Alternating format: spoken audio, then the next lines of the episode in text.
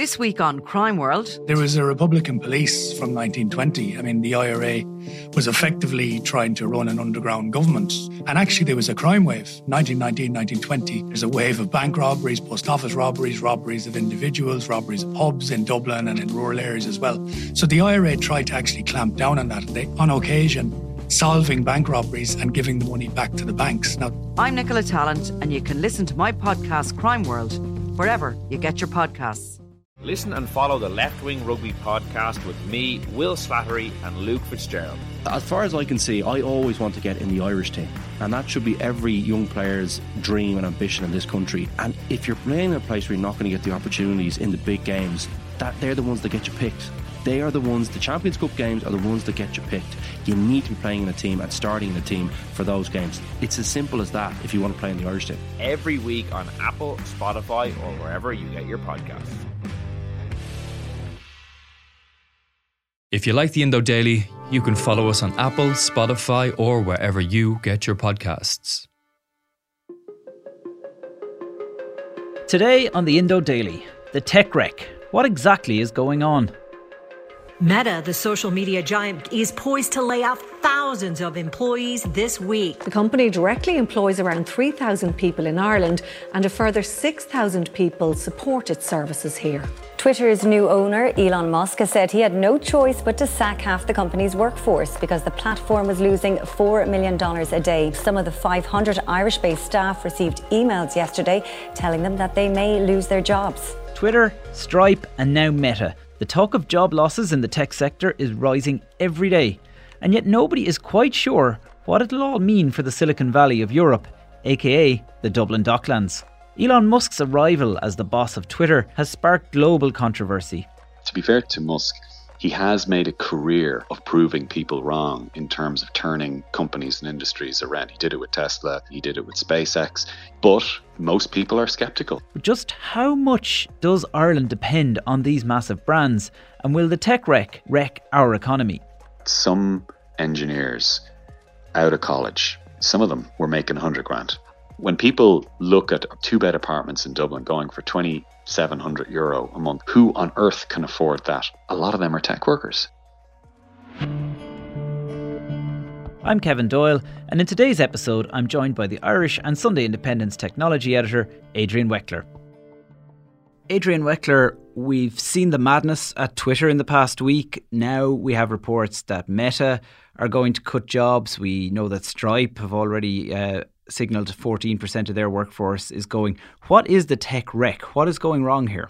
Well, what's going wrong if you listen to somebody like Patrick Collison, one of the two brothers who founded Stripe, who which is letting go of 14% or around a thousand uh, people, including uh, an undisclosed number as of yet in its Dublin office. You listen to his explanation. He is saying basically that the whole tech sector, including Stripe, overestimated what demand for their services was going to be. They were kind of led astray by the pandemic. They thought this was never going to end. This was the new reality that we were all going to do everything online. But he also was pointing to infrastructural issues. So he singled out like kind of boring normal things inflation, interest rates, energy shocks. Uh, reduced uh, investment budgets, the normal economic things are now you know, rearing their ugly head in the tech sector, and companies like Meta, Stripe, PayPal, you know, DocuSign, crypto firms like Coinbase. Crypto is supposed to be immune. It's absolutely not. Um, all of these companies that are based in Ireland that have large uh, employment bases here, they're all either freezing or cutting their jobs. So, is it effectively that we've had a tech bubble and the bubble is bursting? We don't know for sure yet. A, whether it was actually a bubble or whether, you know, some of the air has been let out of the bubble, if you like. I don't think anyone thinks, for example, that tech companies or the tech industry or the services that these companies provide are going to be any less in our lives. Similarly, I don't think really that anybody's suggesting that Dublin or Ireland is not going to be an important part of that tech industry, certainly in Europe. But you know, are the days of a company like Meta going from a thousand people to six or seven thousand people in five or six years, are they over? Well, that for sure they're over for now. Google and Meta by themselves employ something like 17,000 people, just those two companies in and around Dublin. That was never going to continue um, at that pace. Um, the only big tech employers that are actually still expanding at the same pace are probably only one. It's TikTok. It's still going from 2,000 to 3,000 uh, people in Dublin, but that's an extraordinary exception. That's because it's beating the pulp out of Instagram and Facebook at the moment. Um, but for the rest of it, uh, it may well turn out to be a bubble, but I'm not convinced that it is. Adrian, I want to ask you about the salaries that these companies pay because I'm thinking back to Dublin. We talk a lot about the housing crisis, but we had the Collisons before urging people to get into software engineering. We hear stories that Facebook and Twitter have starting salaries of 70 to 100,000 euro for people in their mid 20s straight out of college. Like, it's crazy money. Most people coming out of college probably hope they can get a salary of 30 grand in whatever their chosen field is and mm. work their way up the ladder. So, is any of that sustainable? Well, the money is coming from the huge profits that the companies made and, and continue to make. I mean, even with all the job cuts, there's no suggestion that Meta is heading towards anything like a loss, even with the massive hits that it's taken. Google and Apple um, are just, they're just money making machines. And their whole thing is they want to hire the best people, and so does TikTok, and so does Amazon, and so does Microsoft. It's just a competitive marketplace. Like well, I interviewed John Collison a few months ago, and he was making the point that some engineers out of college, now, when he meant out of college, he meant like graduates or masters. Some of them were making 100 grand. I can't really see that changing massively. I mean, if they're you know, if if the job market becomes less competitive, if you've been laid off by Meta or Twitter, and you're looking for a job, you are probably going to accept an offer for ten grand less. But that's still going to be seventy five grand or eighty five grand. It's it, you know, salaries in the tech sector are simply higher than they are in most other sectors. When people look at apartments, two bed apartments in Dublin going for twenty seven hundred euro a month, and say to who on earth can afford that? There are tens of thousands of young people who can afford that. It's a very unpopular answer, but that's basically a lot of them are tech workers. Where are Facebook and uh, the likes of Twitter actually getting their money for? Because obviously, a big thing since uh, Elon Musk has taken over is the idea that he wants to try and monetize it and get users to pay for their blue tick. So, are they solely relying on advertising and that's drying up because of the wider economy? Is that the problem? That's a big part of it, yes. Twitter and Meta rely almost wholly on advertising, uh, as does Google, by the way. But there is a difference. Google is pretty much okay because Google's advertising depends on you putting a search term into Google, and we all still do that. Meta is different because on Facebook and Instagram, they depend on tracking you across the internet. And don't forget, last year, Apple brought in this thing on their iPhones where you could choose to allow or to forbid apps to track you and to track your internet use. and most people do that. So that has massively effective, affected Instagram and Facebook's advertising capability.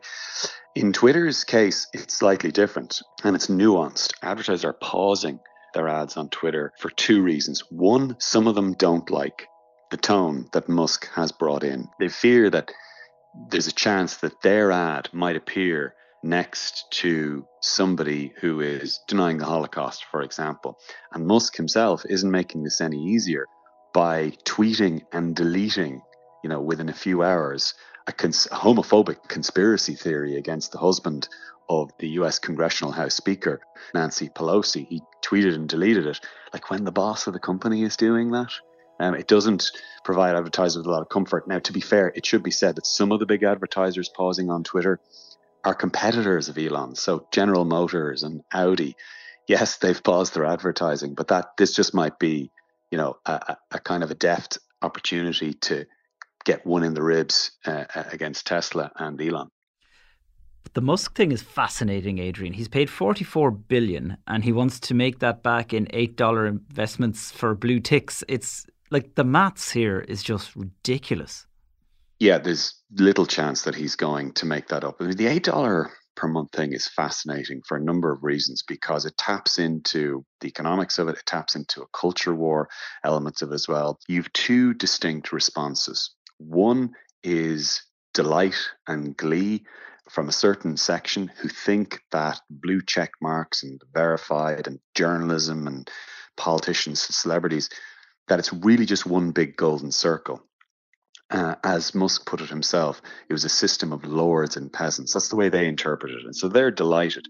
The other uh, interpretation, and I would veer a little bit more towards this one myself, is that it threatens Twitter's core attractiveness. Because if you look at what a blue check mark is, it's actually a system to attract people to Twitter to see what the newsmakers and the people closest to the news are saying in any specific moment in a very big public news moment. If something huge happens in the next hour, generally speaking, Twitter is the place that people will first go to. And if their confidence that, um, you know, somebody who's tweeting about it either is or isn't verified, if their confidence weakens by even a little bit, that could affect Twitter's attractiveness. Now, the reason I say that is, I mean, I have a, a blue check mark. You do too. I, I'm not going to pay for it. Not a fear I am going no. to pay. And does that not make it exactly. even more of a, a lords and peasants? Because only people who can afford that amount, which is over a year, adds up. So really, yeah. only wealthy people are actually going to be able to afford the blue tick. So that argument falls down, surely. Yeah, and wealthy marketers, because like so, you and I won't pay, and say a number of others won't pay. I, I think a lot of journalists won't pay. Now, all of so overnight, you have a, si- a situation where a lot of journalists, whether you love or you hate us, and some people hate us, but whether you love us or hate us, we are often closer to the news source in terms of reporting what has actually happened. And we have our own standards. We can get into trouble if we get things wrong, etc. Now, if you're saying that you're, you're taking verification away from us, that's fine, but that's going to make it new people coming to Twitter won't be able to tell quite as easily um, who is closer to the news item uh, than the next person. And what'll make it worse is that you know some random anti-vaxer uh, will just pay for their their eight dollars per month or eight euro per month verification, and their take. And in Elon's world, um, their take is is worth more than ours because their replies and their responses and their tweets will be boosted and ours will be uh, hidden. To be fair to, to Musk, he has made a career of proving people wrong in terms of turning companies and industries around. He did it with Tesla in the electric car industry. He did it with SpaceX. You can argue about how he did it with carbon credits and, and all that sort of stuff. But he does have a good track record. He has, en- in other words, he has enough credibility in the vault to overcome, you know, a month-long wave of negativity or or or skepticism about how he's going to do it. But most people are skeptical. Most people at the Web Summit were skeptical as to how he would make his money back. Pretty much everyone believes what is blindingly obvious that he paid way too much for it because he bought he signed the contract just before the tech slump started. Spent months trying to wriggle his way out of it, and then grudgingly accepted that he had to pay up, and now is desperate to somehow meet his one billion dollar per year interest payments on it. Well, that's its own madness. But talk to me. The more developing story now is over at Meta. What is going on with Zuckerberg's company? In 2023, uh, we're going to focus our investments on a small number of high priority growth areas. So that means that some teams will grow meaningfully, but uh, most other teams will stay flat or shrink over the next year. In aggregate, we expect to end 2023 um, as either you know, roughly the same size or uh, even a slightly smaller organization than we are today. Well, Meta is in a very different situation uh, for very different reasons. So it is suffering the same downturn as the wider tech industry. And so there were likely to be, you know, some layoffs or at least a hiring freeze. And that's what Zuckerberg says in his um, quarterly earnings uh, phone call uh, last month. He said that the company would be around the same size or a bit smaller uh, next year. And he said essentially that they were going to hire um, for some teams and they're going to let other teams go. What what that's code for is that he's going doubling down on the metaverse, this online virtual reality world that Zuckerberg is trying to, if not create, he's trying to lead in. And it's all, he's already sunk over $10 billion into it. You know, by the end of the decade, we hope to basically get to around a billion people in the metaverse doing hundreds of, of dollars of commerce each um, buying different things to express themselves. So, whether that's clothing for their avatar or different digital goods for their virtual home or, or things to decorate their virtual conference room. So, I think that there's going to be a massive economy around this. Meta's own situation is very precarious because it's a year to the day since they announced they were changing their name from Facebook to Meta. In that time, the value of the company has fallen by three quarters from, you know, $860 billion to around $240 billion.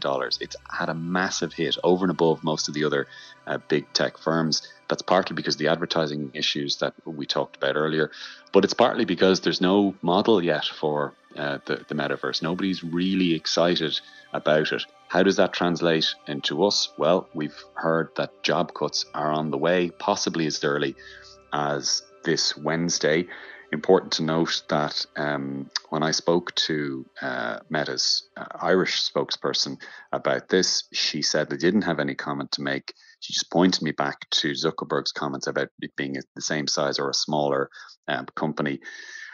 My understanding is that the Irish operation here, which employs 3,000 staff and then anywhere between three and 6,000 other people between contractors and, and other agencies, depending on how you calculate it, that they are they all basically have to make a case for themselves to to retain their teams. It's going to be done kind of on a on a on a team by team basis rather than right we need you know 50% cuts here we need in that country we need 50% cuts in this country which is the way that twitter is doing it twitter's new owner elon musk has said he had no choice but to sack half the company's workforce because the platform was losing $4 million a day some of the 500 irish-based staff received emails yesterday telling them that they may lose their jobs it's all very brutal, though, isn't it? I mean, the, the Twitter email, sacked by email, Stripe was also, I know people were saying mm. they were a bit softer, but it was still effectively sacked by email.